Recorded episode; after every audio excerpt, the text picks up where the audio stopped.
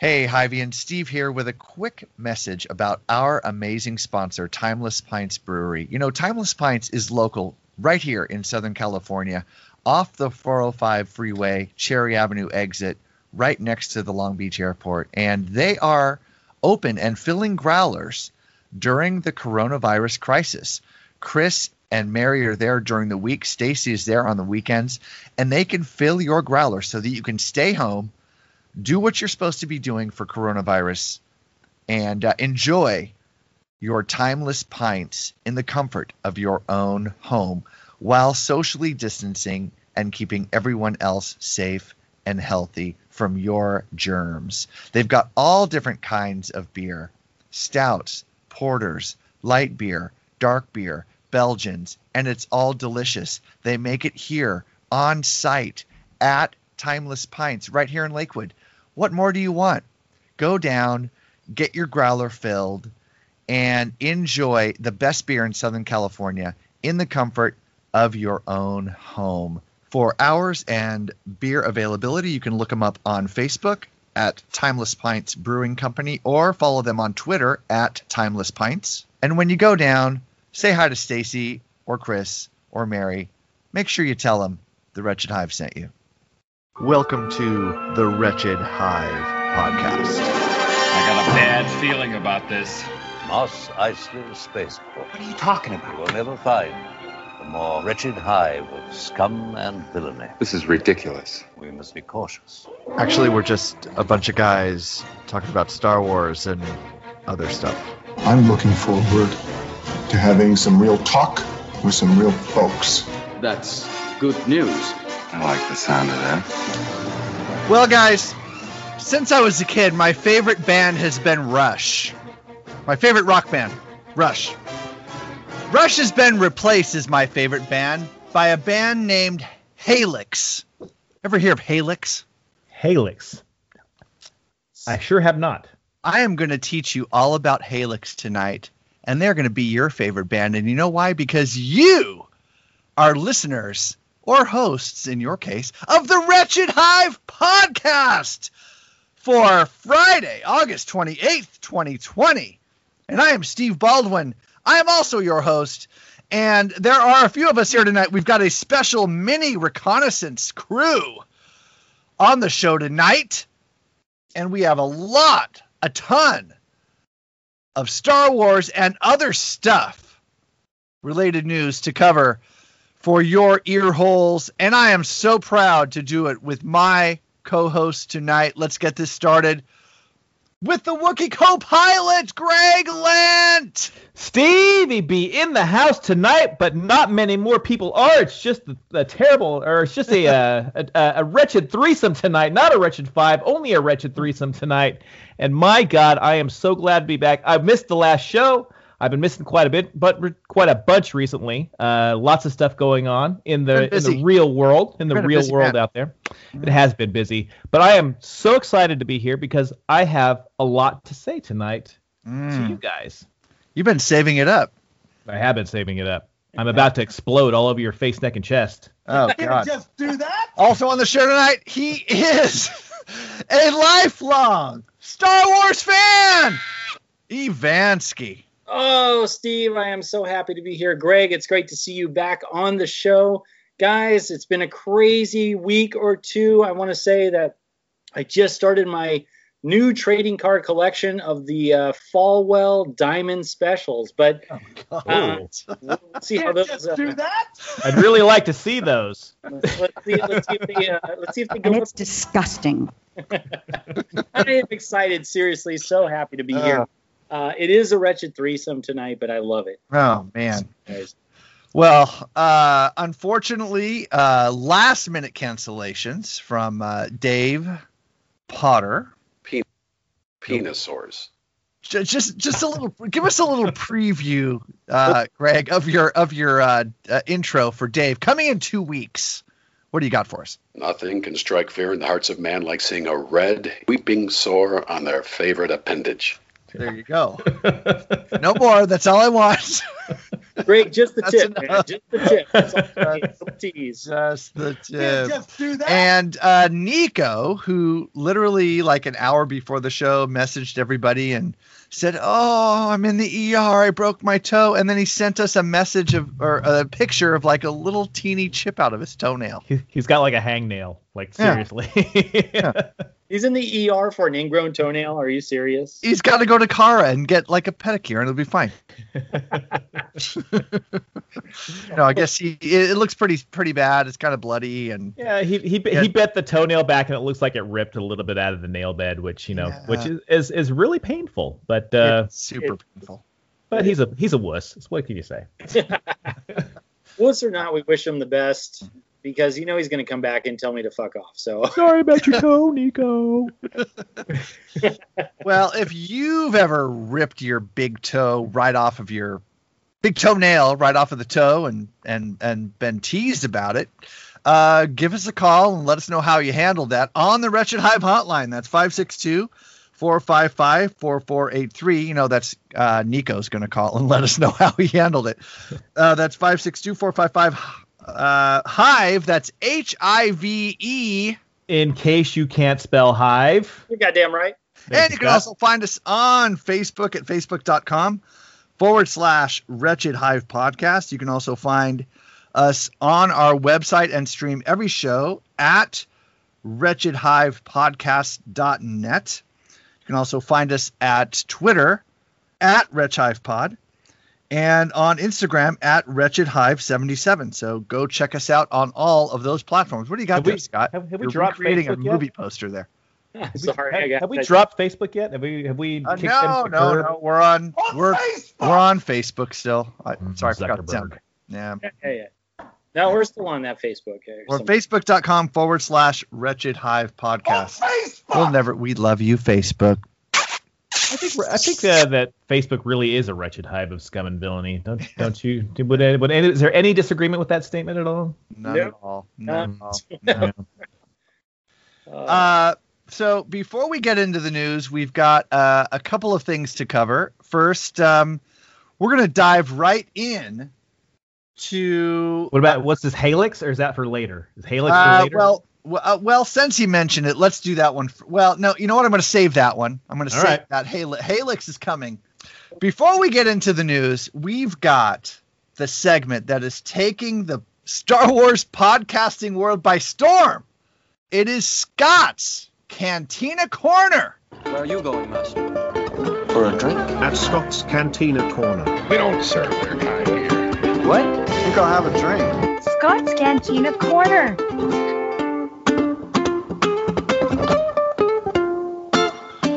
All right, Scott, uh, what do you got for us? What are you shaking up at Scott's Cantina Corner this week? Oh man, I'm I'm grooving to the tunes right now. I'm loving this, Steve.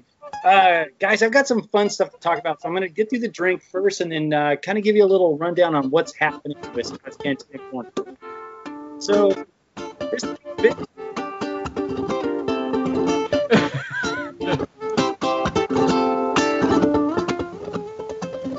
What happened to Scott? I don't know.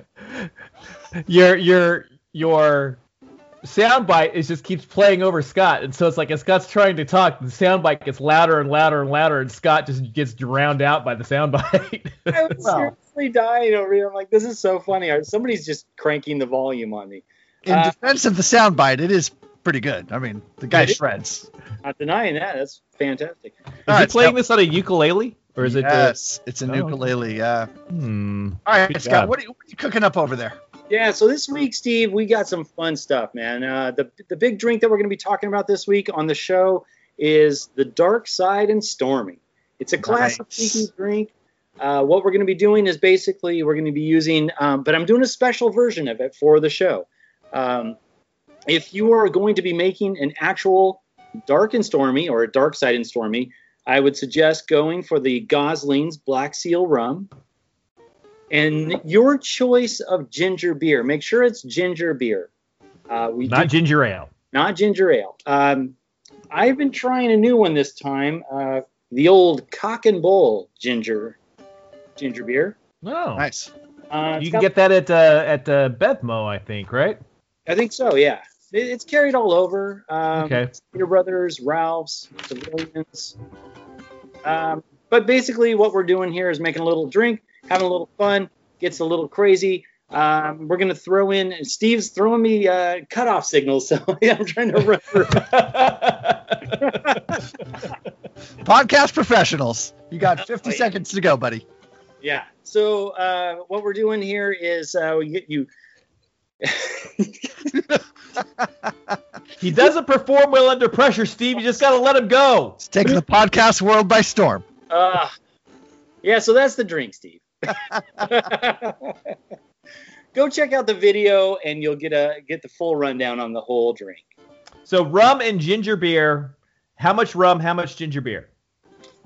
Uh, we're looking at two ounces of dark rum, so the Gosling's Black Seal, and you fill the rest of the, gl- the glass up with ginger beer. However, I usually leave a little bit at the top, squeeze in half a lime, keep the husk of lime, and float it on top with a little Hamilton 151, and light it on fire. Oh, what? That so, sounds fun. so what? What if I put it in a shot glass? so two ounces of rum and that's like a splash of ginger beer. What if I put it? What if I put it in a bucket? Let's let's go with a double shot on that one, Greg. All right. Just So the ginger beer. now, Scott, on the video, are you gonna make it and light it at the end? yes, absolutely. Oh, that's gonna be awesome. I want to see that. Cool. and then Scott's house burned down. that, that happened a few times. Um, Greg, hey, too, um, you can actually put this stuff up. I suggest Hamilton 151. This stuff is powerful but wonderful, and it makes great zombies. Mm. Excellent. All right, Scott's Cantina Corner, the dark side and Stormy, not the dark and Stormy, the dark side and Stormy, because see, we're a Star Wars show. We are. Uh, guys, one more thing, real quick, before we move on. We have some really special guests coming on the next four weeks, actually, on the show. So I am super excited. Can't talk about them all right now, but one is an official uh, drink that we will be handling for the first time on a podcast. So I can't wait. You created your own drink? No, this is an official drink out in the really real world that is Oh. Star Wars drink that we have been given permission to do. Wow. He created the his, he created his own drink. It's called the Dark Scott and Stormy. Dark Scott and Stormy Daniels. Stormy Daniels. Ugh. I don't know if I want to go there. I'm sorry. All right. Well, we're I'm super excited about that, Scott. Thanks, and uh, we're looking forward to seeing the video and uh, for your special guests and to to uh, I, I I got a I got a little hint on on what the s- s- the surprise is for next time. I'm super pumped about that. That's Yeah. we're gonna we're gonna make some headlines on that one. I So think will so. the video be up? Will the video be up Friday, or is it up now, or, or when is it? When does the video go up? video goes up right when uh, when the show drops on Friday. And Excellent. Uh, also, real quick shout outs to my last week's guest and uh, kind of guest shout out. Um, Jackie Michelle was on the last show, uh, did a fantastic job, and she uh, had a little special shout out for her uh, boss, Dottie DeVille, the notorious Dottie DeVille uh, from the Till 2 Club in San Diego. Notorious DDV. Yeah. The notorious DDV. Awesome. Thank you, Scott. Well done, sir. All right. We have, before we get into the news, we got one more little special interest story that I wanted to share.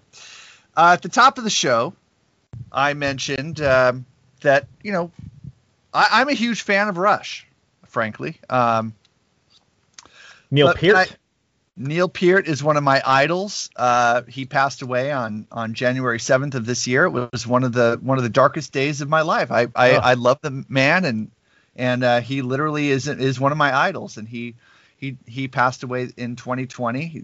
Terrible way to start the year. Uh, but uh, Rush has been a lifelong obsession of mine, and um, they used to be my favorite band, guys. oh, we're already jumping into the Halyx. Yeah, Okay. All right. I'm excited. Halyx. Halyx has taken over as my favorite band. There is an article that I read today. Uh, it- this has Wretched Hive all over it. Uh, it's not really news, so we're we're not including it in the news segment. It's more of a special interest story. But OrangeCountyRegister.com, Disneyland's 80s area Star Wars rock band had a Wookiee bass player covered in yak fur. That's the that's that's the title of the article. So first of all, any article that has yak fur in it, I'm going to read, let alone something from Star Wars and Disneyland. Hey, hey, Steve, what's a yak fur? uh, uh, uh, well, thank you. Thanks God, saved me from having to answer that one. Uh, the group is the subject of a documentary. It's called Live from the Space Stage, a, a Halyx story, a new documentary that debuted Thursday, August 20th. And this, check this uh, YouTube channel out. It's called Defunction Land. Oh, Defunct Land. Yeah, I, I've Okay. watched a bunch of this guy's videos. Sorry, He's- Defunct Land. Yes. He's great. He's great. Yeah. Okay. So, uh, a new documentary film about a short lived Disneyland band that combined the spectacle of a Kiss rock concert with musicians wearing Star Wars costumes Wow. travels to a magically silly moment in the early 80s that remains uncharted history for most diehard uh most excuse me most hardcore disney fans now i i am a hardcore disney fan i've never heard about this until earlier today when i read this article Wow. never heard of halyx never heard about this story it's an amazing story I am super intrigued because so the, the a little bit of history about what Defunct Land does is he looks at uh, attractions at Disneyland and he's branched off into other parks because he I think he ran out of attractions at Disneyland that are no longer there. Things like America Oh. Sings, Okay. you know like the you know just the you know the, the rocket rods, things like that. He looks at all these old rides and breaks down what they were like and what they were doing and why they ended up having to take them out. Um, super, super interesting. They're usually all about 20 minutes long, and yeah, a, a real good insight into stuff that you know, like at least the three of us remember from we were kids at Disneyland. oh i love that i'm gonna have to check out the channel i have not i have not watched it yet i don't know anything about the channel i'm just learning about this today so i'm super excited to go check this out And I haven't heard about this, and so now I'm super intrigued. Yeah, absolutely. All right, so the Disney Records band, so they were actually signed. They were an actual band Wow. signed by Disney Records. And They were called Halyx, H A L Y X, pronounced Hey Licks. Halyx. Very 80s. Very 80s. They played Tomorrowland Space Stage in the summer of 1981. Featured a seven foot tall Wookiee playing bass guitar. that I mean, you sold. I'm as in. one does. As one does. a stormtrooper playing a mobile keyboard spaceship, and an acrobatic alien amphibian on the congas. Was this like a tie-in for Star? No, because Star Tours was later in the 80s. Star Tours was like 86, 87. Star Tours came, yep, late 80s, and then, of course, decades before any talk about, you know, Galaxy's Edge or Yeah. know, anything that's anything like that. Um, so the new Live from Space Age, a Halyx story documentary debuts on debuted on Thursday, August 20th, uh, on the Defunct Land YouTube channel. Um, let's see. Let me fast forward here a little bit. Um, Halyx was designed to appeal to an underserved teenage audience at Disneyland, according to Disney Records producer. Everything about this article. The producer's name is Bambi Mo. M O E. Bambi Mo. Quote That very first time they performed, the kids went nuts, Mo said in the documentary. They were screaming. A Star Wars like movie poster the band displayed in Disney in Disneyland drew young crowds obsessed with The Empire Strikes Back to an over the top rock show in an indoor amphitheater beneath Space Mountain. Oh, okay. Now, and and if you look at if you look at the uh, movie poster, it's at OrangeCountyRegister.com. It looks like a cross between, um, gosh, it looks like Star Wars meets um, Flash Gordon meets Conan meets Flash Gordon. Yeah, exactly. Um, the uh, this is great. The idea was to create a cross between Van Halen and the Star Wars Cantina Band. Disneyland gigs were designed to serve as a venue for Disney Oh. to showcase Halyx to Hollywood record labels that would give the band a bigger push in the rock and roll marketplace. Disney spent $150,000 on Halyx costumes for a visual production and uh, uh, for a visual produ- production, sorry, built for uh, television and touring. Halyx was fronted by a wholesome and hip punk Snow White singer who is a cross between Suzi Quatro and Janis Joplin. Wow. I'm so you know the the 80s were amazing. Just the, the amount of cocaine that was that was consumed to get people to say realize to, to think the fact we need something we need something like the Cantina Band, but more Van Halen-y, you know. and then with the with the with the Snow White Suzi Quatro s singer, which Suzi Quatro and Snow White are nothing like. There's another picture uh, with the guitarist that looks like he's just jamming on like a Fender Stratocaster. It looks like you know Eddie Van Halen s guy from the '80s, and he's leaning back to back with like this white Wookie who's like seven feet tall playing this bass. It's just it's so surreal. Oh my god. Uh, the band played a mix of original and cover songs with the most memorable tune, Jailbait, featuring perfect song for Disneyland. Featuring perfect. Very un-Disney lyric, "Baby, I want you, but you're jailbait." just incredible. I cannot. I need a Halyx T-shirt. I want the poster. Oh, yeah. I am in on this, and I cannot believe this was part of Disneyland, and I'm just oh, learning about it now. It is incredible. For the fans out there, it, it is now posted on our Facebook page. I did Thank send you. it out to you guys so you can see the poster in our feed. Um, I just love the fact that all the guitars are shooting laser beams out of out of the, the headstock of each one of them. Yeah. Yeah. So uh, go check it out at um, on YouTube it's at Defunct Land at YouTube, and it's live from the space stage, a Halyx story. I am watching this this weekend for sure, guaranteed. Halyx. Yeah, Halyx. Yeah. Okay. My God. Fantastic. Is, is it weird that the yak slash Wookie is wearing UGG boots? I'm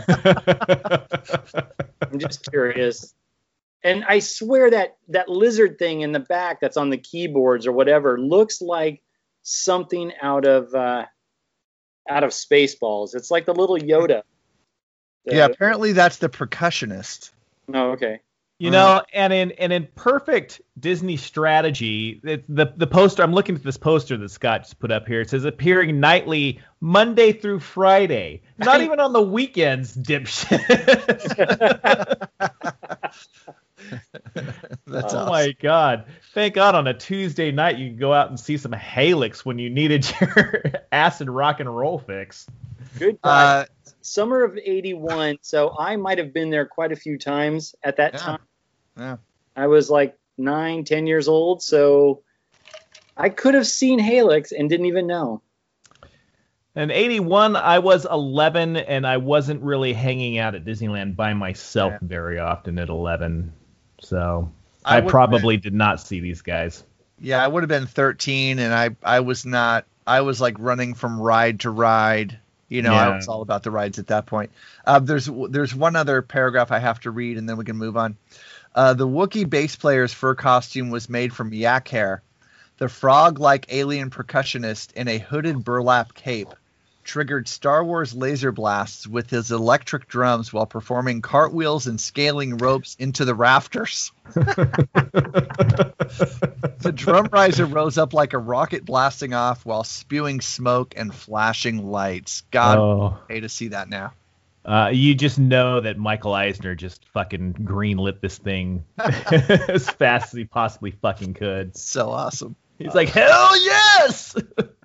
All right, maybe they're not my favorite. I, Rush is still number one. Halyx is number two, though. Halyx is number two. It's it's the you know it's like it's like it's like a New Hope and Empire Strikes Back. You know you yeah, can't it, go wrong with either. It, it depends on the day. That's right. All right, let's. It's your number two favorite band, Steve. You haven't even heard a note that they've played. I just love that. That's, That's true. All right, let's get into the news, guys. From ABC News World Headquarters, this is ABC World News Tonight. No, it's not. It's Star Wars news with the Wretched Hive. So be it. All right. Uh, believe it or not, we do have a couple of legit news stories to cover. Unlike a typical Wretched Hive show. Uh, guys, today, or maybe yesterday, I received an email from Star Wars Celebration, which of course was uh, canceled this year due to the COVID 19 pandemic. For two fucking years. Yeah, postponed for two years. I was given the option, I think we covered this on a previous episode, to uh, refund my tickets. I bought two adult four day passes, uh, and I elected to kick those forward two years and get a merchandise credit for, I don't know, 10 or 20% extra merchandise that I can buy sometime down the road uh, by, by, you know, kicking my tickets forward. So today, I got a I got an email from them saying that Star Wars Celebration merchandise is going on sale this weekend. So it says uh, email reads to our Star Wars Celebration fans and friends. Nothing can replace the fun of being together with all of the amazing Star Wars Celebration fans from around the world, but that doesn't mean we have to miss out on some of the things that Celebration has to offer. Translation You can't get together, but you can still spend money in our online store.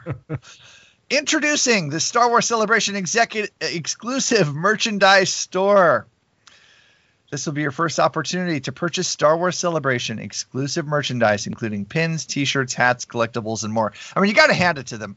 You know, they must have spent thousands at least dollars on Yeah. shirts, pins, hats. All that stuff has to be ordered at least a year in advance, I would guess. And then the thing is canceled. What are they going to do? They still have to sell it. Um, yeah, and it was supposed to be this weekend, so why might as well get it out there for sale this weekend. So sure, go for it.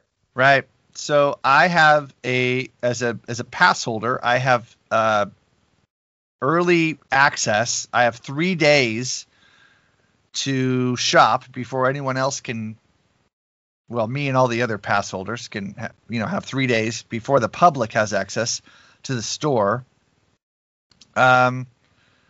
So taking a look at the store, uh, there are some exclusive pins. Let me see if I can share my uh, do a little screen share with you. You can take a look here. Let's see. Tell me if you can uh, see that. You guys see that? I see it. All right. So, exclusive merchandise. So we've got an Empire Strikes Back Millennium Falcon cockpit vehicle sunshade. Oh, that's an update. The other one, the other one is the cockpit from uh, A New Hope with uh, Obi Wan and Luke and Han and Chewie in there. This one's got Leia and 3PO in there. I like that one. I do. Exactly. I do. 3PO center, dead center. So you know I'm not buying that one. Steve, Steve, it's I know you're going to move on to this, but I am already jumping ahead of you. I am all over the Mynocks suction cup plush. right. It's got a little suction cup you can put on the window, and it's a plushie that hangs down from there. 18 bucks. I am Uh, I am unironically looking at that uh, punch bowl actually. The AT-AT, the fallen down AT-AT punch bowl that you're Now, scrolling over there. That's actually looking at- pretty legit. I was looking at this earlier. Scott, I know. come on, man. It's a, it's a, it's the fallen AT-AT sort of like in the um, what would you call that? Like the downward facing dog? No, Is it like a what's it? It's like a yoga Yoda yoga.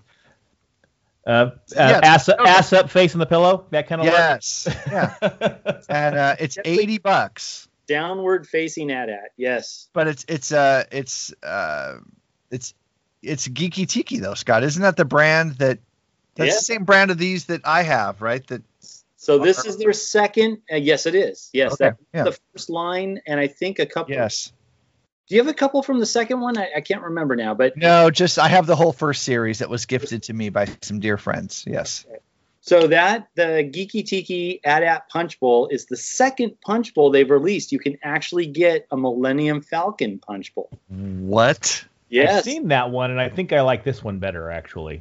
Yeah. that, that's pretty cool so i wonder how big it is Uh, That- typically, is that pretty big yeah. Typically, a punch bowl for uh, anything tiki serves four people. So that's that's a lot of drink right there. okay Uh, we've got a BB-8 Avocado Kids T-shirt. Now, I was hoping that was an adult size because, as you guys know, I have a nutrition background. I would love a Star Wars themed nutrition shirt, but apparently that's only kids.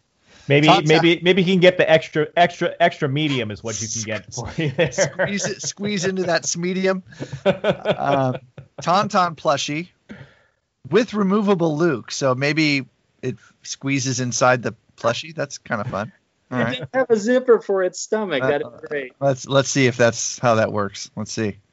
Yep, there it is. Yeah, it's got a little zipper inside. The picture on the bottom right. It's Luke. Throw Luke, Luke in there. Yeah. What's the temperature inside of Tauntaun? Lukewarm. Lukewarm.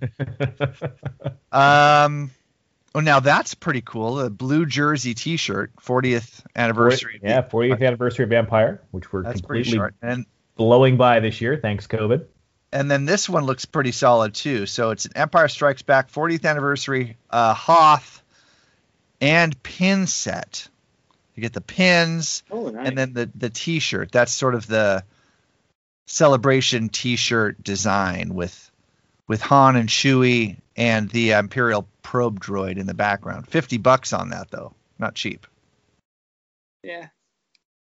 I mean, what what do things cost at Disneyland? Are are they they're like twenty bucks, ten bucks? Um, well, Disney T-shirts are usually about 30 or 40, which is expensive for a T-shirt. Yeah.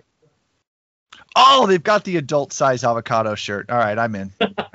Sweet. Okay. 30 bucks, 30 Right. bucks be damned, you're getting it. oh, phew, thank God they have it. Okay. Um, now that baseball style shirt there, that's pretty cool. Three quarter inch with the Luke and Vader. This one right here, that one's pretty good. Yep, that was Yeah, good. yeah. Black and white, that's a good shirt. Oh, I like the cap. I like the 40th anniversary ball cap. Yeah, that one's pretty sharp. That's a good logo. 40th uh, Empire Strikes Back 40th anniversary shirt with the Luke and Vader um, logo. Yes. Nothing makes Scott happier than balls, let me tell you. Big sweaty ones. big sweaty ones. Um, got the lunchbox, Empire Strikes Back 40th anniversary metal lunchbox tin. I think I still have the A New Hope and Empire one up in my cupboard. Mm. Like from when you were a kid, you have them? Yeah. Oh, that's amazing. Lunchboxes are huge collectibles. Yeah. So you got this other design on the Rise of Skywalker pin set and T-shirt combo. So this is sort of similar to the uh, the other design that we looked at with Han and Chewie. This is 3PO and um, oh, what's what's that Is character's that name? Babu Frick? Is that who that That's is? Babu Frick in the middle. And That's the the Keri Russell character, the other bounty hunter from that planet, right? I forget what her name was, but Z- Zorii, Zuri, something like that. Uh, Zorii, Zorii. good pull. Good pull. Weird because you know Zorii I, Bliss. Zorii Bliss. I always have something on in the background when we're doing this, right? I have the TV going but no sound on it, and tonight happens to be the Rise of Skywalker. And right as I looked up, the I have the uh, the uh, closed captioning on. It said Zorii was her name right on the closed captioning Wow. right now. Weird. That was lucky. I- I'm with you, man.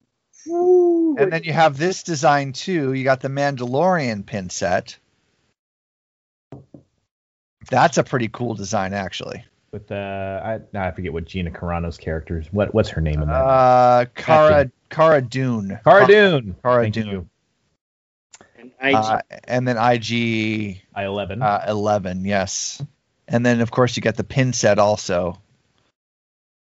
guys it is september we are a month or it is it is yeah it's almost damn near september we're just going to call it we're september we're a month away from mandalorian season two guys I know. I'm excited.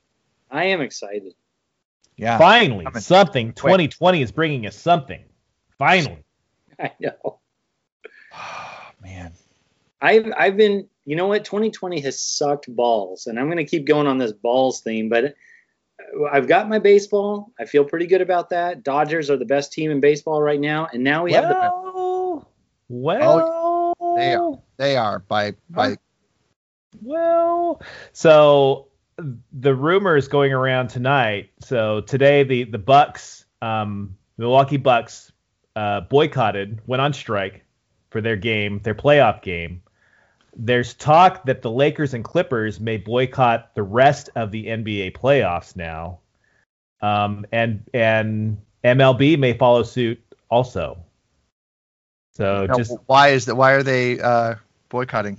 Uh, uh, they're they're they're it's not that they're I, I think it's better to classify they're on strike um, to to protest racial injustice after all the stuff that's happened in Wisconsin the past couple of days. Oh, okay. Um, uh, you know, lots of and, and it makes sense for for Milwaukee obviously that's, that's Yeah. their home their home state. Um, they they are in the middle of the playoffs and boycotted a, a playoff game. Like they were they were called out to or they were you know they were set for game time and they just never came out. You know.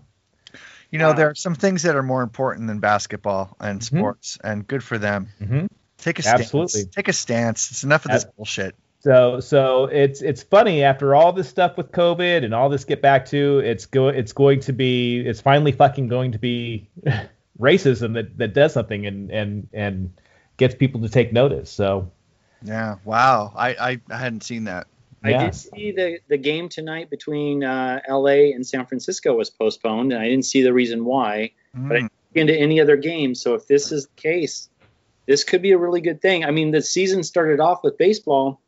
Most teams were taking a kneel, uh, kneeling, taking a knee in solidarity for the whole Black Lives Matter movement. So that was a very interesting thing to see in Mhm. such a short period of time. Mhm. This is the case with what's happening in the NBA. I'm all for it. yeah. And you know what? If we're being honest with ourselves, we we've talked about this with baseball and and how good the Dodgers are, and they are a very good team uh, in in, uh, Yeah. in any season. Um, if they win, it's it's they're kind of a paper champion. It's like a two month tournament. It's really not. Uh, you know, it, it It's not, really- it- to it's me not a would have baseball the same season. meaning. And the three of us are huge Dodger fans, uh, and and I think we can all agree it wouldn't. It just wouldn't have the same meaning Yeah, it's definitely got to have an asterisk. Yeah, for sure. I agree. And the same thing we've talked about the whole thing with the Houston fiasco, and we won't get into all that. I feel the same way also with that. Um, but it has been such a weird season to see the Mookie Betts thing, the phenomenon happen from home, like watching the games on my computer and Mm. But amazing at the same time. I'm also super proud of them for most of them wearing masks at all the given times that they're supposed to be wearing. I was super super happy for this this team. I'm I'm asterisk or not, let them play, let them do it. If they want, Let's let's think back a little bit, guys. Have you ever because I don't know that I have. Have you ever seen a free agent signing work out for the Dodgers as well as Mookie Betts has so far? Into the as very young in the season, very young into his Dodger career, but you know we've had Darryl Strawberry came and he was and he was good, but not like you know not like great. Um, uh, fuck, who was the pitcher who came that was super highly touted? They signed him for like a hundred million. He's like one of the first hundred million dollar. Kevin Brown. Kevin Brown, thank you. And he was good for a couple years and then blew out his arm, you know, and they'd signed him to like a seven year contract that he was good for like, you know, maybe two years out of. And maybe I'm jinxing things, and so I'm gonna knock on some wood right now. But Mookie Betts, man, that kid's fucking pretty balls out every night. the uh, uh, you could make an argument that the only truly impactful free agent the Dodgers have signed in the last 40 years was Kirk Gibson. Yeah. and the one year we got, and then in '89 he was hurt and Yeah. kind of was off, and then he was gone. Yeah. Yeah. And that that one magic year, man. Yeah. Yeah. Uh, but, But- yeah, I, I I don't disagree with what you're saying. I mean, I mean, thank God they have they've they've you know yeah you know obviously they haven't won a series since 1988, so it's not like they've you know you've ever seen the team that's just been been lights out or anything like that. But you know, lots of historically good homegrown players. I mean, what for like six years in a row they had rookies of the year. that's one of the reasons that the Dodgers have not had to spend because they've they own the the you know their their farm system has been so good. Be, Yeah. Before we before we move on, um, and we we shifted really quick to sports, but I have to uh, talk about the asterisk really quick. Rob Lowe is my new hero uh, because he he went on uh, Joe Rogan's podcast. You know, it's Joe Rogan his podcast, and we're right below him. You know, Yeah, in the podcast. echelon. Are they, are they right below us? I always we, we No, Rogan's number one. Don't don't brag too much. Rogan's one. We're number two.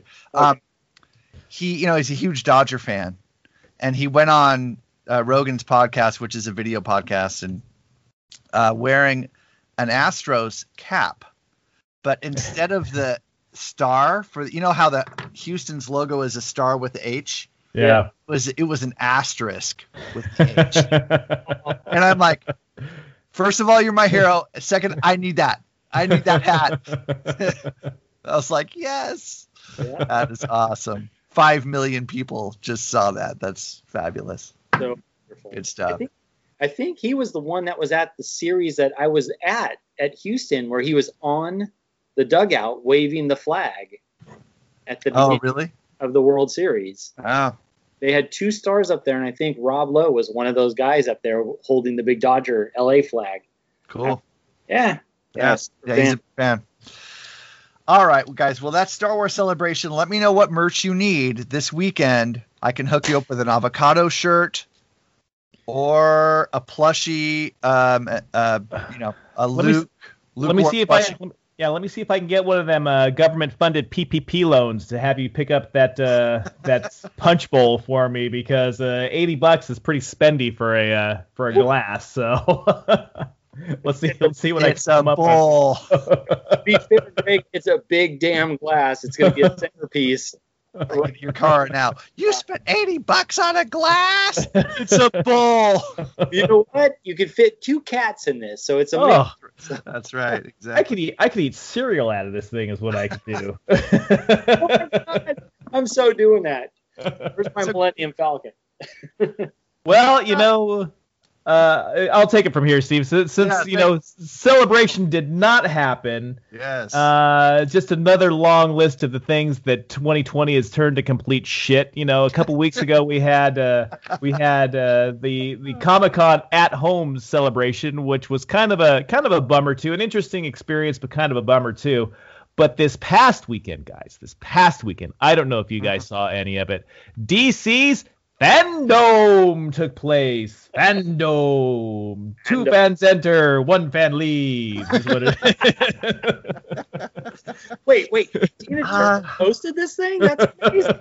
I missed They- that one. Sorry. They did need another hero, it turned out, and they brought goddamn all of them out, is what they did. So, uh, so yeah, it was, it was. I didn't, I didn't watch any of it earlier, but reading the recaps of it, I actually, uh, or didn't watch any of it, but I wish I would have now after reading the recaps because I think this is how you do it right. They had all of their big tentpole franchise items that are coming out over the next year. Uh, pumps, pimped up some new stuff. Uh, it was really good. You learned about the Flash. You learned about the Wonder Woman movie. You learned about the Suicide Squad. You saw the new, the first new stuff about the Batman with uh, Robert Pattinson from Twilight trading in his sparkles for a cowl. Uh, and of course, of course, guys, how could it go another week without me mentioning Zack frickin' Snyder's Justice League cut, guys? Come on now, come on, who's with me? So is that is that out? Can we watch it? No, not yet. It, it will be sometime in 2021, and it will only be on HBO Max. So you've got to be a subscriber to HBO Max. So if you already are, you're in. Um, and kind of the, what they're sharing right now is it's not just going to be a recut of the movies, guys. It's going to be a four-hour multi-part event, is what it's going to be. So that is a lot of goddamn Justice League to be watching. So I'll start there since I'm so excited about it. I really am actually because ah, the the Justice League movie is garbage. But did you did you guys see the trailer at least? Did anybody see the trailer? Oh yeah. For So Justice, Scott- there's a trailer for Justice League. There's a new trailer for the Recut. Justice League that, that, that they put out. Yes, Scott watched it. You obviously did not watch it yet. No. And and and I'm gonna bust out my reaction and then I'll wait for yours, Scott. My reaction to this: What the fuck are they doing? really? Yeah. uh, uh, Oh. First of all, it's set to Leonard Cohen's Hallelujah, is what it's set to. the most depressing song that has ever been recorded, and this is their big pimp for this movie is Leonard Cohen and all Hallelujah. Yeah. oh man. Uh, you know, there's some interesting new footage, I guess, that they've put in here, but my God, this is going to be such a just a complete train wreck, is what it looks like. Greg, I've got a million things I want to. You and I could go for like four hours on just this Fandome thing. That hey, can I just really quick before you go, Scott? Uh, I'm looking at uh, Variety.com and Fandome Mhm. generated 22 million views. It did. It was very successful. Huge. That's what I'm Across saying. They, over 200 countries. yeah, they they they brought out the big guns for this, and and I, I think I think it really paid off. So uh, I good on them for for the success of this event over the weekend because yeah, it, Yeah. it garnered a lot of attention for these franchises that you know when it's been so hard to garner interest in anything this year, I think this really managed to succeed. Yeah, this is definitely a success story in the way to put on these types of events. But I would, and and that's after the Comic Con fiasco that we yeah, it, it was very just ho hum. Yeah. And and Greg, you've been to uh, the Tiki Oasis thing with me. They did something very similar also about a week, week and a half ago, and it wasn't bad. But it's another event where it's just you you don't feel that social interaction like Comic Con or the Oasis or all that stuff. But this, for some reason, nailed it. However, so we're only talking about Justice League right now, Scott. That's all we're talking about right now. All right. okay.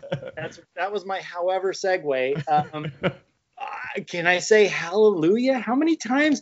What is it with Zack Snyder and these dramatic, boring, weird ass songs he's got to throw in? And he's used this song before too in his Watchmen movie. He used it during a sex scene in Watchmen.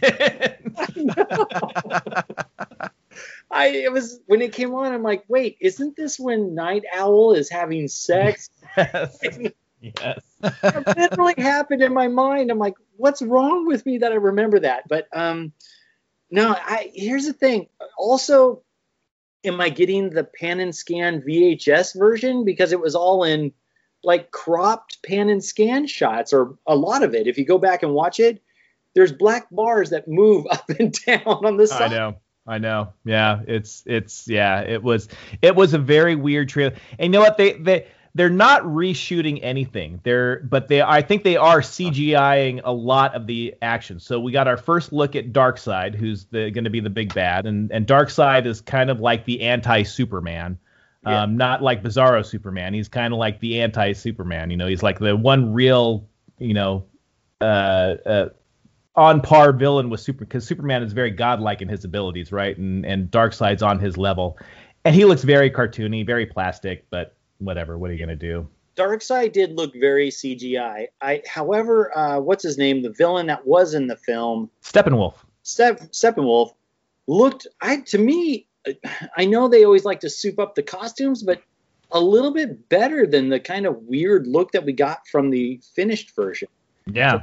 I know it's a biomechanical suit that they showed, but it looked better, like the shape and everything. So Mm-hmm. Mm-hmm. I don't know. It's still a train wreck. I'm gonna probably watch somehow, some. Oh yeah, I, I'm gonna watch the shit out of this thing somehow, by hook or by crook. I'm gonna watch it and just fucking in in all of its just god awful glory. I'm just gonna enjoy every bit of it.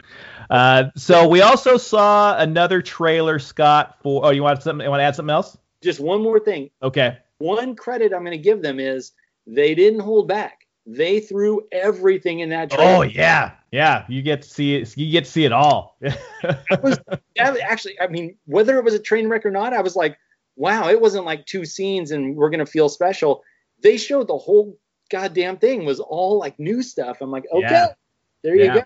Lots lots of stuff going on in there. Yeah, it's there's so so there's a lot of unused stuff that Joss Whedon threw out, and you know it it's it does look like you know that it'll be a very different movie from what we saw in the theater. So hey, cool. You know it's it's an Elseworld story, whatever you want to call it. Um, yeah, that, there you go. But it, it I don't know that it looks better, but it looks different. That's for damn sure.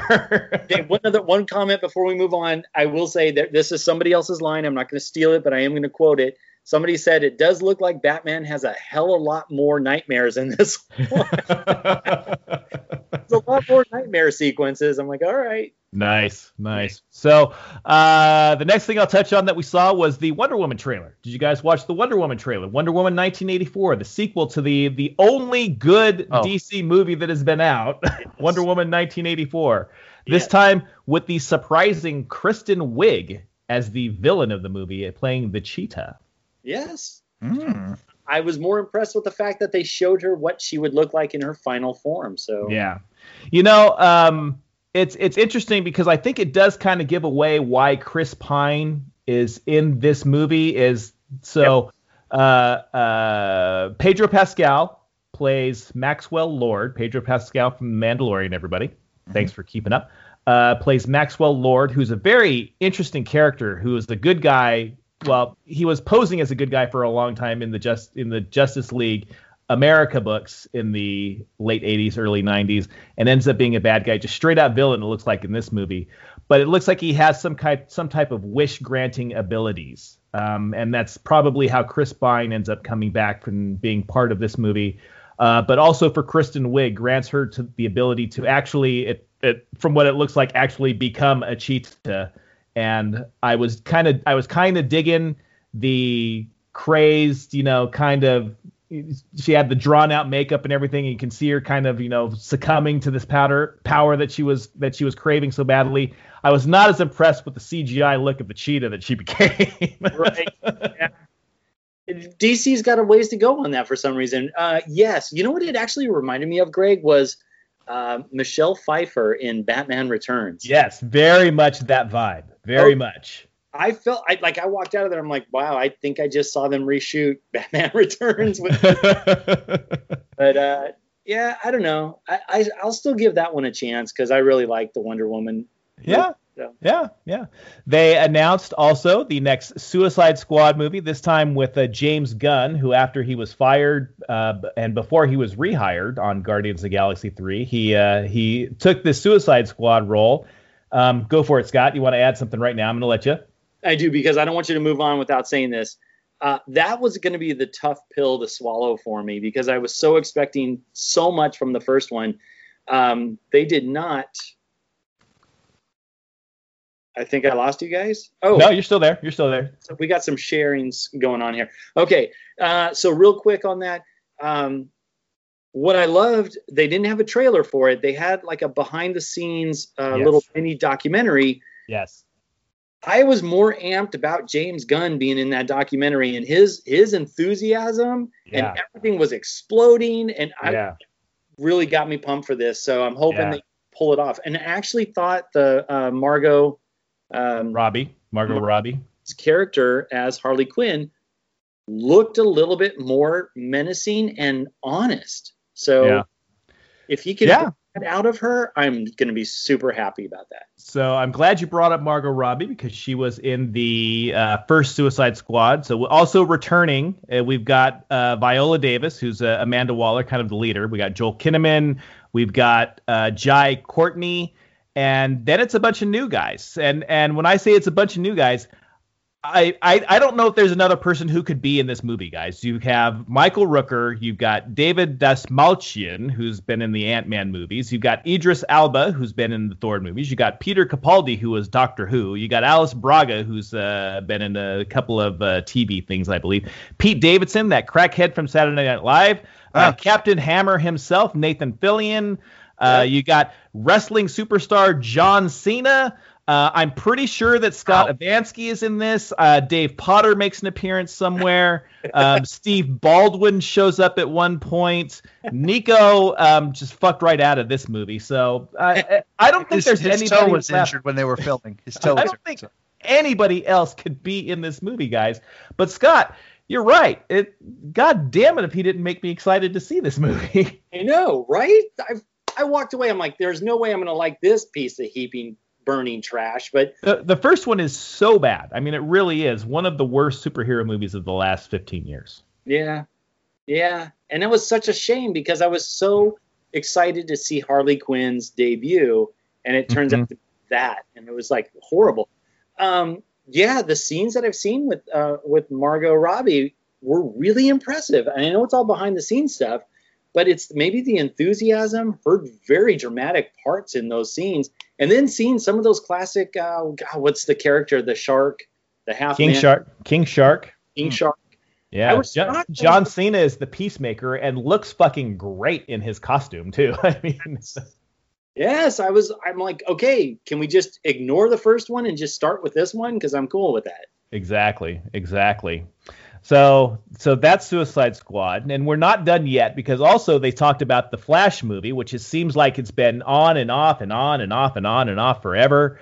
Uh, the Flash movie, and they they the guy they got to hire it is the guy that made the two It remakes. So okay, that guy's uh that guy's uh, uh hot right now, and those movies are okay, I suppose.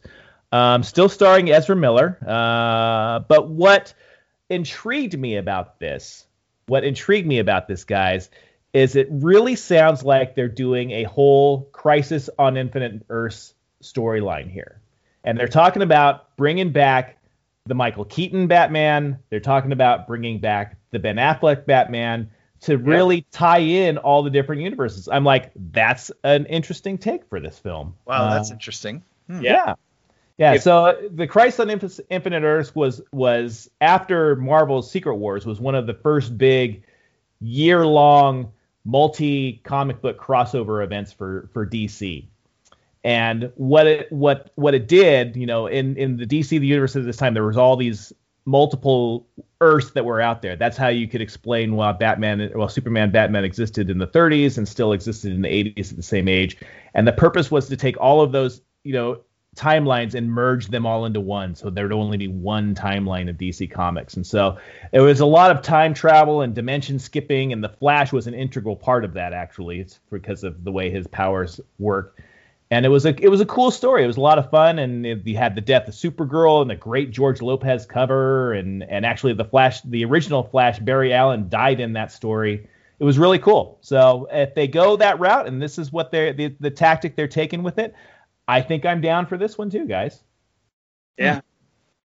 Yeah, that's, Sounds fun. the character and a storyline I can get behind. The whole concept of Flash and his powers and the Crisis on Infinite Earth storyline would just be wonderful. And if they can pull this off, and you can bring Michael Keaton back into this, and you can bring everyone together and do it just right, you could essentially save the DC universe and almost start from that point on. You can move on and have a ton of story to tell.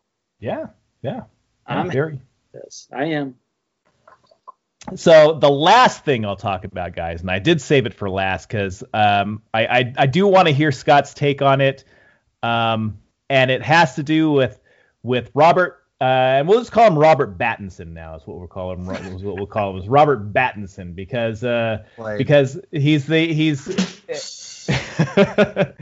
Steve, Lisa will be very excited to hear that uh, that Robert Pattinson has traded in his sparkles for a cowl, and Oh, and she's he is- excited. he is now the Batman, guys. What did we did, did Scott? I'm sure you saw the trailer. Steve, I don't think you did in this case. I think you should watch this trailer, and I think we should yeah. talk about it. Uh, no, I've seen it multiple times. oh, Uh, have you already? Oh yeah. The, are you kidding? The night we were out together at a nice dinner on our anniversary. So much on the trailers out. We have to watch it. So yeah. and then we watched it multiple times later. So yeah, it, I've seen it. So, so Yeah. not original, putting an Englishman back behind the cape and cowl because that was Christian Bale, also an Englishman, and uh, and Christian Bale did a great job, one of the better Batmans. But not a big fan of the Batman suit from the Christopher Nolan's myself. Uh, I personally think the best bat suit I've seen on screen, and guys, you're going to be surprised at this. Ben Affleck's from the Justice League movie and from uh from uh from uh the Superman versus Batman Dawn of Justice as well. I thought that was a great Batman suit. Now, What don't do- they change it a little bit? Don't they change it up a little bit? Uh, Movies? Oh, they they've changed them all. Yes, between even even when the actor hasn't changed, the bat suit has been tweaked just a little bit here. Um, can we talk about the bat suit in in the new one, this new Matt Reeves, Robert Pattinson Batman? Can we talk about this? Yes. It looks like it's made of duct tape, guys. I'm just gonna say it. well, yes. Um, but but you have to agree, or maybe even kind of get into a debate on this. You, to me, it looks like the Batman or the Bat suit from the games, uh, uh, the Arkham Asylum games. Oh yeah, there's a lot of plating on there. There's a lot of extra. It looks like pieces over pieces over pieces kind of thing. Yeah, I I I, I agree with that. Yeah. But you're right. It looks like it's just been you know hacked together, and the the game definitely has a little bit more of a body armor suit look to it than Mhm. this does. But yeah, I, I kind of agree with you on that.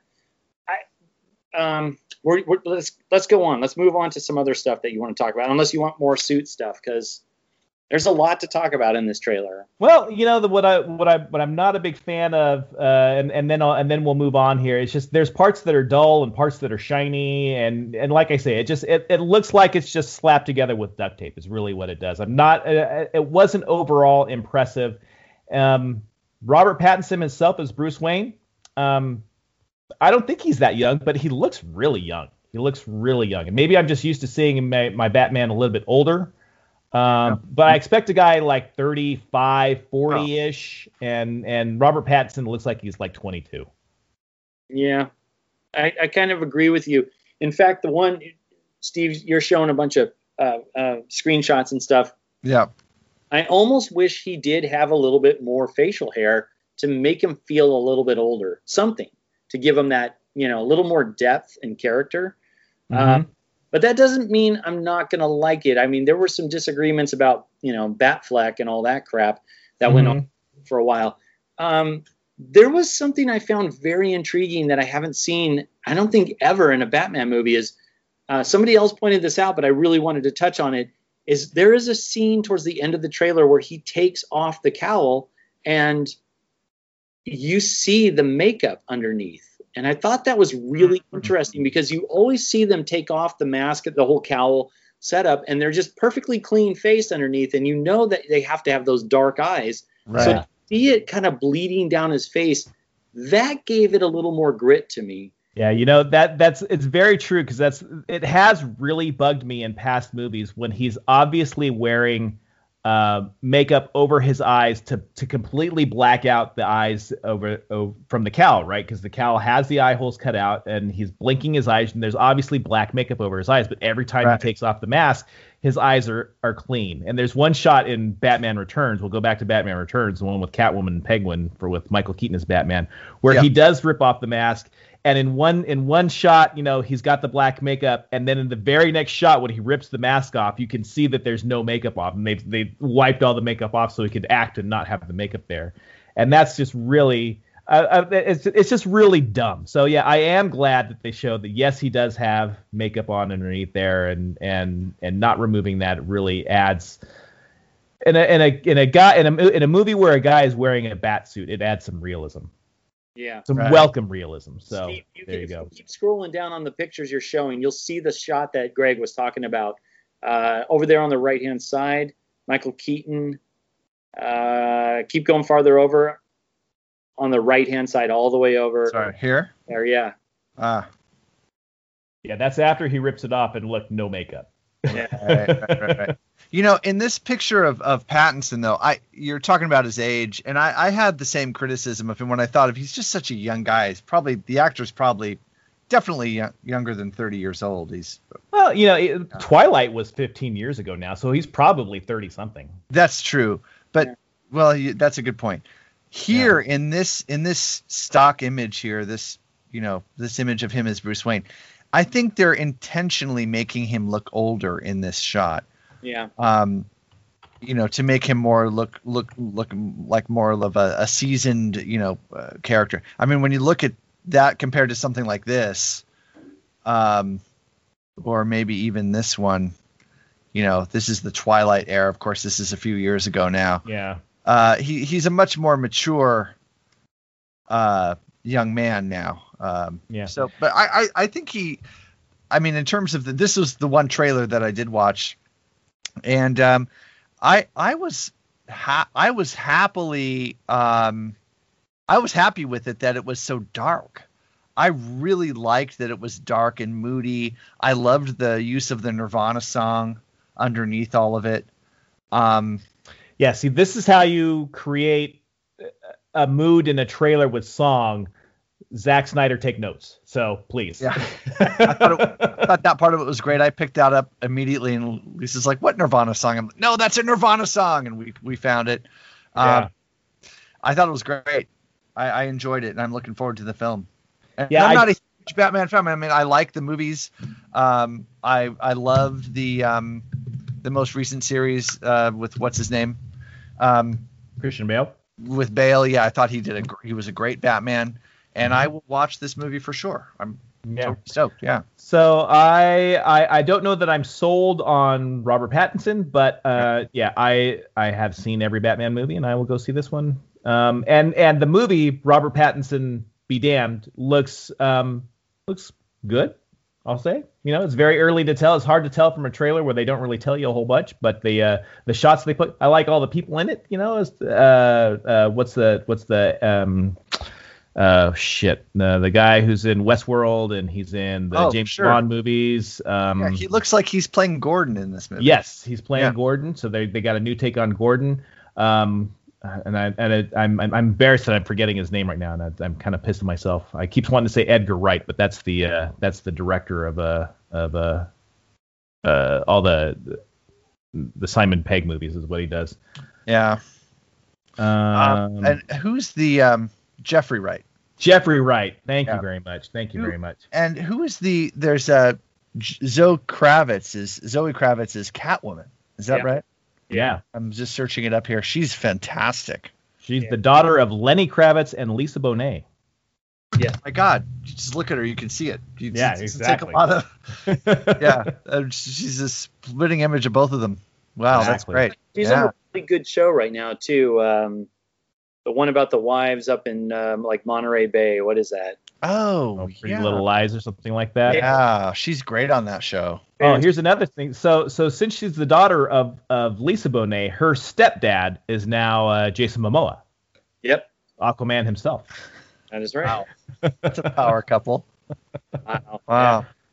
Yeah, um, I Hmm. I wasn't blown away, but I wasn't totally turned off. Uh, there were there were little things. Uh, the fact that um, what what's his name? Jeffrey Wright is that his name? Yeah. Uh, playing Gordon, that kind of threw me for a loop because he he- when he first shows up, I'm like, is that is he playing Gordon or is he going to be Lucius Fox? I it was kind of a weird throw for me. And then some of the stuff about Batman's entrance, I it makes me wonder where they're putting this Batman because some of it, like Greg, you mentioned that it looks like this thing's duct tape duct taped together, his suit. Yeah. And you're right, it does feel like that, which makes me feel like it's kind of early on in his career. Uh, you have a younger Catwoman. You have uh, the scene when he walks into. Okay, so the weird scene for me is when he walks into a crime scene like he's expected to be there. Mm. It's Yeah, the all the all the cops are just like parting the way so he can come in and do his thing. Yeah. So I hmm. know that, that was the thing. They wanted him to be more of a detective. Fine. But all of a sudden, it's okay for the crazy guy in a bat suit to come walking into a crime scene. Okay, that's that was a little jarring for me. But I think the thing that really got me was the way the scene is shot. You see him being followed in, like the camera's on the ground. You're following his boots walking in, and his boots. This is what makes me feel like it's not Batman at his prime it's early on in, in the stages of creating the outfit, creating the identity, because, but he's established, and this is what's weird. You see this like he's just wearing some like army jack boots or something, and he's not wearing like his normal gear. So Yeah. it, I'm like, how established is he that he can get into a crime scene, but he's so young that he doesn't have a full suit like he should? I, it just seemed kind of weird. Those are the little cri- criticisms, but enough for me to be intrigued to go see the film. I'm not turned off by the film. That's all I'm saying. Yeah. Just it that way. Fair enough. And it, it, it sounded like um, they also had Andy Serkis, and I think Andy Serkis is taking over the uh, Alfred Rowe role, which I think is interesting. I like Andy Serkis, and he, you know, I think he'd, I think he'd make a, a good uh, Alfred in that role. I think he was criminally underused as Klaue in in uh, well the Avengers movie first of all, uh, which he got a list, but he did get more of a role in Black Panther, but then was killed almost immediately in Black Panther, which kind of sucked because I thought he was a really good villain and really just tearing it up as far as chewing the scenery. I thought he was doing a great Oh. job. He was really just good. Uh, Complete mustache twirling villain is what he was, and I thought it No doubt. Yeah. Yeah. Totally agree. So I'm happy to see him come back. And then the other one that uh, that was surprised. Apparently, Colin Farrell is in it too. He was unrecognizable. They thinking maybe he'll be the Penguin, but not sure exactly. So I don't know. That's right. Uh, Cobblepot's in this. Wow. Yeah, yeah. Okay. Cool. So that was so that was Fandome, guys. So much to cover there, and stuff that's a hit, stuff that's could be a miss, and stuff that's going to be just terrible and fantastic. So I was I'm I'm excited again about the DC universe. I, yeah, didn't think it was going to happen. Honest to God, I was like, well, whatever, Fandome or whatever they called it. Fandome. I I honestly thought I would never be excited for another DC film, so I'm I'm kind of happy they pulled that off. Yeah. Oh, did you by by the by the way? Did you see these images of Colin Farrell as uh, Penguin? No, I haven't seen him yet. I got to see this. Really, let me just share my screen again. You got to see this. It's actually pretty cool. Like, look at this. Cool. You can see it, right? Yeah. Yeah. I mean, you wouldn't think of your in my mind's eye. This is the Colin Farrell that I think of, right? Yeah, exactly. Just that's what I'm saying. He's unrecognizable, just with the the shaved back hair and everything yes. like that. I'm like, Jesus and they've, they've elong, elongated his nose, of course, and mm-hmm. he sort of added some weight to his face, and uh, looks pretty good. Yeah, there's a penguin. Oh, here's the poster. Check that out. that's got to be fan made. I'm, I'm assuming that's got to be fan made. Yeah, it does. Yeah, that's pretty strong though. nice. Very cool. Very cool. Well, Scott, uh, heading back to the Star Wars universe, Kathleen Kennedy was in the news uh, this Scott's week. favorite person. Talking about the uh, the Star Wars universe. Actually, we have a quote from Kathleen. Um, I isolated a sound clip um, from her. Um, let me just play that real quick to cue up your uh, your story. I don't wear a mask for the same reason I don't un- wear underwear. So, Cal, how did she uh, explain that? well, I think it came off. Uh, Things gotta breathe, Steve. Um, I need yeah. to add the second part of that clip. So, so not a lot happening, but some stuff kind of came up in the news, and um, what we're going to be talking about is Lucasfilm looks to be taking a step back uh, to reassess Star Wars, according to uh, what is this here? Deseret News. Um, Kathleen Kennedy was in the news, spoke with The Wrap about the future of the Star Wars franchise. She spoke about The Mandalorian and obviously Baby Yoda, it's what is pretty much on everybody's mind. Um, and what she basically said, and, and I found this really weird because you guys know where I stand on this. Um, what she basically said that Lucasfilm is taking a step back and to, to really absorb what George Lucas created and this is this is a tough article for me to like spit out here because my stance with Kathleen Kennedy and the way she handled George when the transition was happening is not very favorable towards Kathleen. so um, she just kind of talked about the future of TV, um, suggesting uh, how streaming might be the new home for Star Wars. Uh, some quotes from her are the ability to be very character driven with extended storytelling and connected storytelling. I think this space offers us a great opportunity to do that. There's so many fans out there and so many filmmakers that have been influenced by Star Wars for so long that it's fantastic. It's a fantastic opportunity to get a sense of who wants to be a part of this. And I, I think it's great that she's doing this. I just find it funny that she's doing it at this point. And I don't know if it's because not a lot's going on right now in the world. We were lucky to have The Mandalorian season two finished, so that all they had to do was their uh, wrap up editing work. But day entrepreneur ready to thank thank you, random pop up ad. Sorry. I thought that was like a weird Wookie thing or something. Uh, but yeah, you know, my feeling with her is I'm glad she's kind of putting that out there and leaving that open for a lot of people and interpretation. But where, I mean, from the stuff we've talked about, where is that going? Where's we've talked about the movies, we've talked about um, even my favorite, Rian Johnson and his trilogy. Um, she's kind of cutting back on the whole movie thing and just focusing on the television part of it right now. And if that works, great. But that leaves a lot of stuff that we've been discussing kind of like vague and up in the air.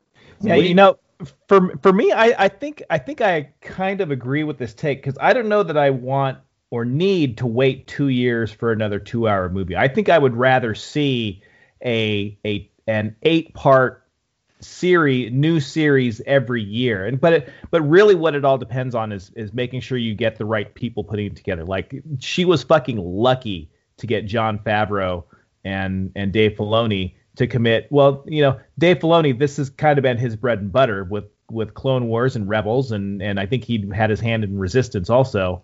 Um, so he's kind of honed this craft for over over many many years, and and and I think that Favreau coming in just was able to punch up and and give it a real cinematic and and lend some credence to it that Filoni didn't have with the with the rank and file people that are out there. Um, it'll really be interesting if they ever get Obi Wan back on track and make something good out of that. If they can do a home run with that, then this is where Star Wars has to live from now on. You have to make these long form stories and you have to just go with them. See, and this is where I've been so critical of her in the past. I, the way I feel that she's handled the movie franchise of this, to me, I see it as a failure. And I, I know some people might think that's harsh, but hear me out for a second what I do agree with you on, Greg, is exactly the opposite. I mean, is, is exactly what you're saying, but the opposite of what I've been saying about her and her her film franchise.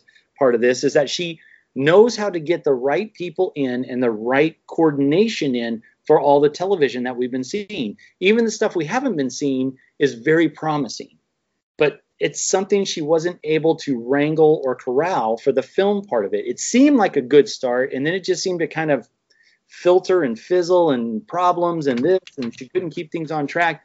But you're right, getting Filoni and getting um, Favreau together, and then that that really should be the pinnacle right there. That they should boost those two guys up and make them a bigger part of anything production wise or producing any of that stuff from this point on. I think they should be involved in all those products in some way, shape, or form. Make it make him. May you want to make Favreau the Kevin Feige of the uh, of the Star Wars universe is what you want to do. Yeah, at least like an executive producer where he can come in and make have a say so in something. Yeah, you know the problem is like the the the movie realm, and we'll you know we'll have to see. And and we haven't mentioned at all that this weekend, um, New Mutants is being released to the theaters finally, guys. We haven't mentioned that at all. Hang on, hang, I'm I'm booking my ticket to right.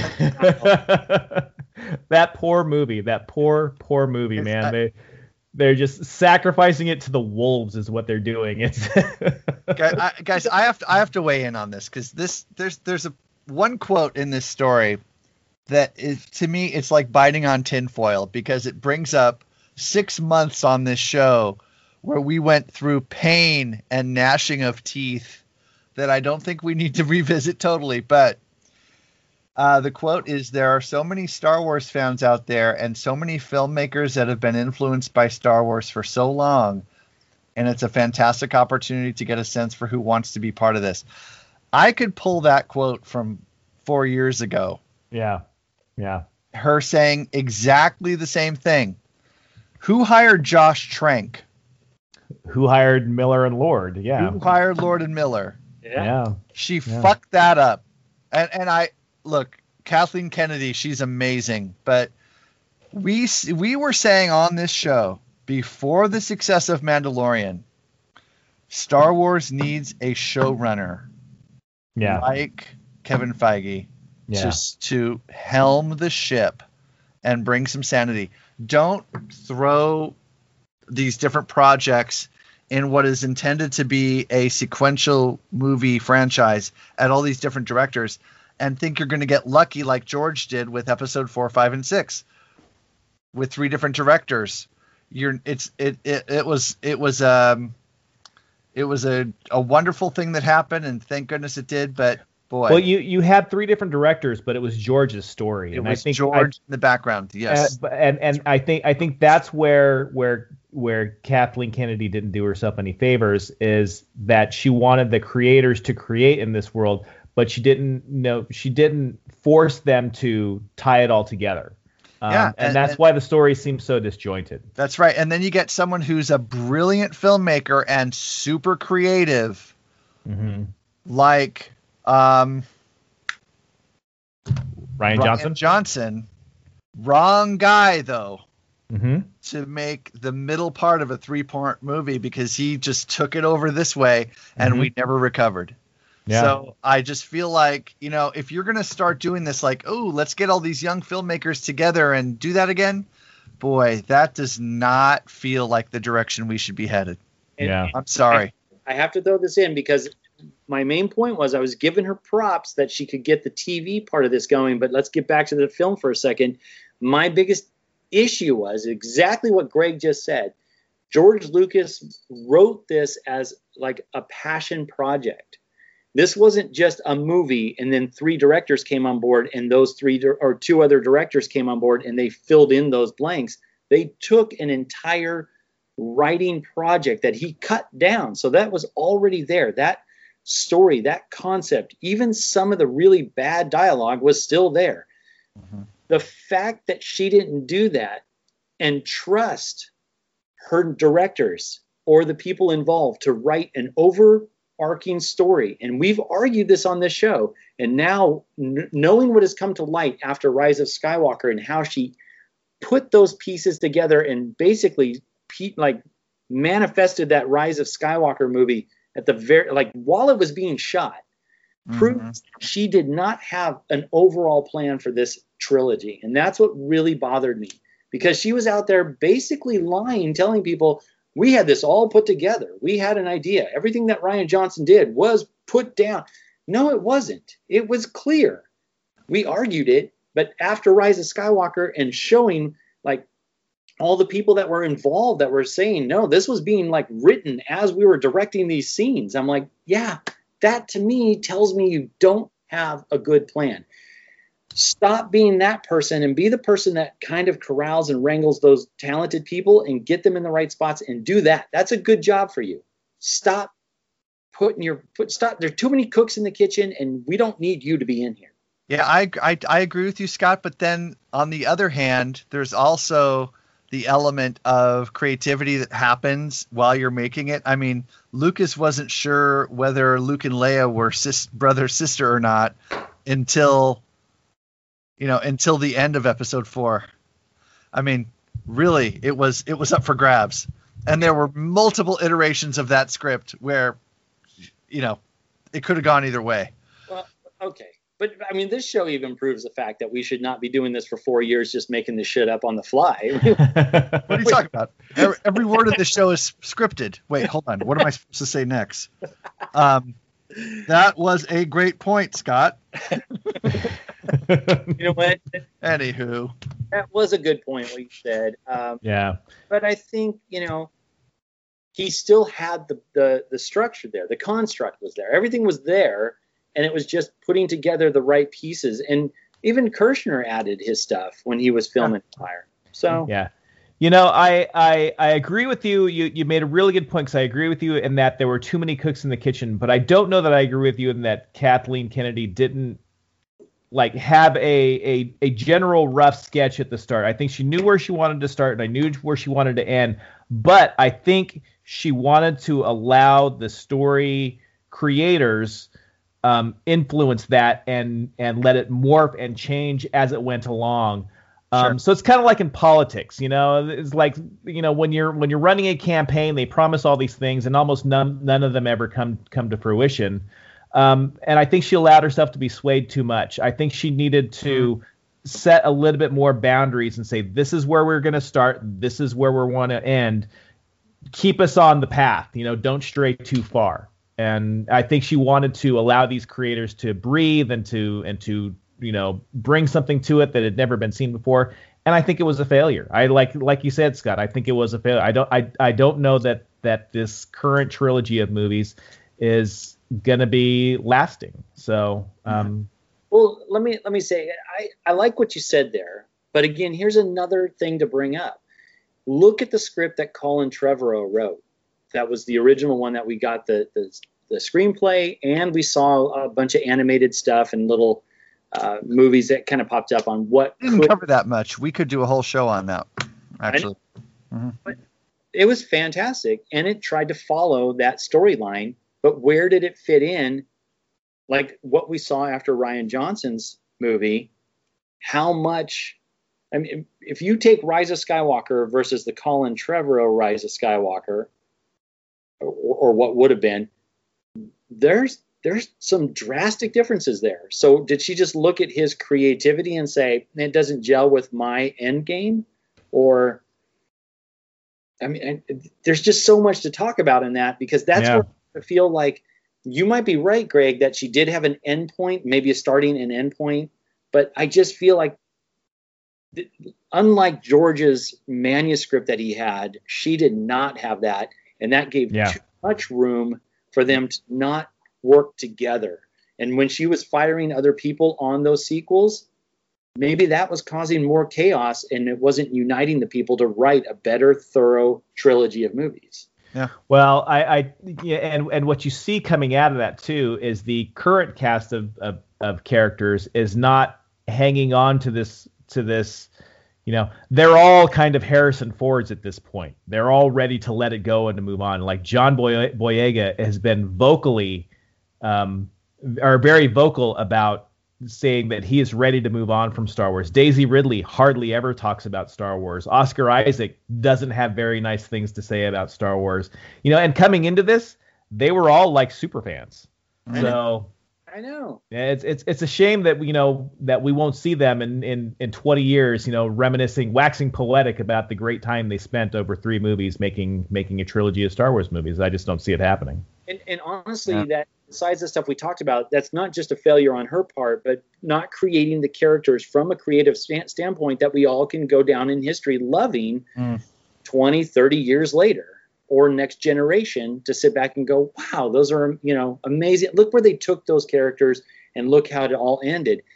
They were not fun endings for those people. I, I really just, I, I could almost care less at how all of those main characters ended their story arc. So, yeah. one more point to your point, uh, Greg. I think that maybe the answer is that with Filoni mm-hmm. uh, having so much television success, maybe he is the showrunner for Star Wars. It's just that Star Wars is a television series now. Yeah, yeah, and that's I I, I started I wanted to bring that up earlier, but I, I also wanted to let Scott finish his point. Is that it, it seems like you know, and and who knows now with the COVID situation? That's when I went into New New Mutants, but it right. seems like Marvel owns the movie era uh, uh, right now. They've kind of mastered the superhero movie. Everybody looks forward to the next Marvel movie.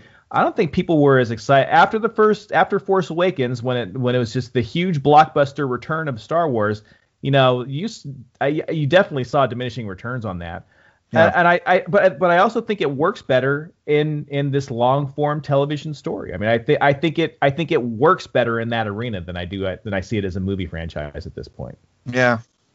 Well, it um, maybe time uh, will give that movie feeling a little time to get a, a breath of fresh air. And maybe somewhere down the road, five years from now, we might get a better movie franchise out of this if we just take some time away. Yeah. I wouldn't care. I if, if they give me a great Obi Wan series, if they gave me a if they give me a great Cassian Andor series, if they give me a great Mandalorian season two, I won't ever care to go to a movie theater to see a Star Wars movie again. It's wow. about the, it's about the storytelling. Yeah.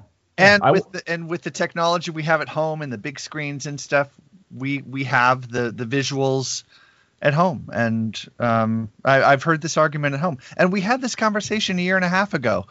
Will the movie theaters die? Is it possible? This is before COVID. Yeah, we, we really need to have those conversations now. yeah. My God. Well, will it die in the U.S.? Everywhere else, it seems to be okay. That's true. Uh, but that's a great point, Greg, and I do agree with you somewhat on it. But I also want to say the reason why I brought that argument up is because there are good stories to tell in a two-hour setting or two and a half hour setting. Case in point, I think Rogue One is one of the greatest Star Wars films in this next generation. And if we didn't get that film, we wouldn't be getting a Cassian Andor uh, television series. And you know, and again, True. they could have worked together. Yeah, you're right you have to have the right people and the right amount of talent to write and direct those and get that out there and know how to do it. You just have to know how to do it. Yep. Yeah. You know what else you need? You need the right tweet. Oh God! It's the Star Wars tweet of the week. Really? Curious. Because everybody knows that Twitter is a source of endless positivity. You're gravely mistaken. Come to your senses. Well, uh, there are a few Twitter accounts that are kind of funny. Sometimes. That's right. It's the Star Wars tweet of the week brought to you by the Wretched Hive podcast. Only at the Wretched Hive podcast will you find the Star Wars tweet of the week. And this one comes. This one's actually a little bit meta. It's a little meta, guys. This this comes uh, thanks to Ben, whose uh, tag name on Twitter is uh, at Tech Deck Obama. At Tech Deck Obama. All right. Ben tweets on August 20th. Uh, he tweets, pretending that the Star Wars memes my coworker is showing me are funny. God, I've stooped so low. There, It, it was uncomfortable.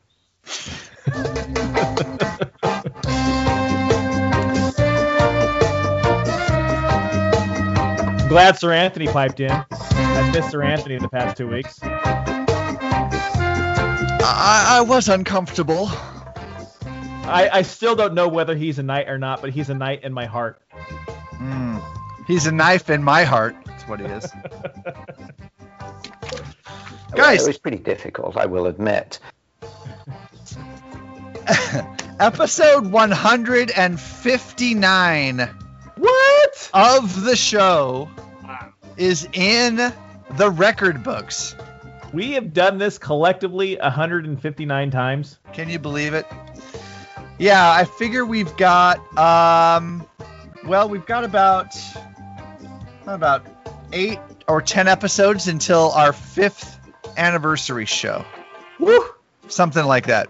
Woo! Maybe a little bit, maybe a little, maybe a few more. Something like God that. damn. We're getting there. Holy shit. Yeah, and if you would like to call and tell us uh, all about your favorite moments on the Wretched Hive podcast, give us a call at the Wretched Hive hotline and we'll play your voicemail on the air. That is if we have time. We have so much to talk about, we never get to all of our voicemails. It's Talked the shit out of some DC tonight. We did. one, one truth you're speaking there. Um, call the Wretched Hive hotline at 562-455-4483. That's 562-455-HIVE. That's H-I-V-E in case you can't spell Hive. You are goddamn right. And you can also find us on Facebook at facebook.com forward slash Wretched Hive Podcast or on our website at wretchedhivepodcast.net. Guys, as I mentioned, episode 159 is in the books. Final thoughts. So, a month to Mandalorian season two. Uh, this Yeah, week is New baby. Mutants, guys. New Mutants this week, guys. Uh, are you in? Um, no, I'm not in. Can I get it like on demand or something like that? Or You have Yeah, to go to Arizona to an open theater. That's not happening. I'd rather fly to London. I know it's not happening for me. It's not happening for Scott. You and Tom Cruise. A great couple of weeks. Drive safely in Arizona, and may the force be with us all. God, Niko.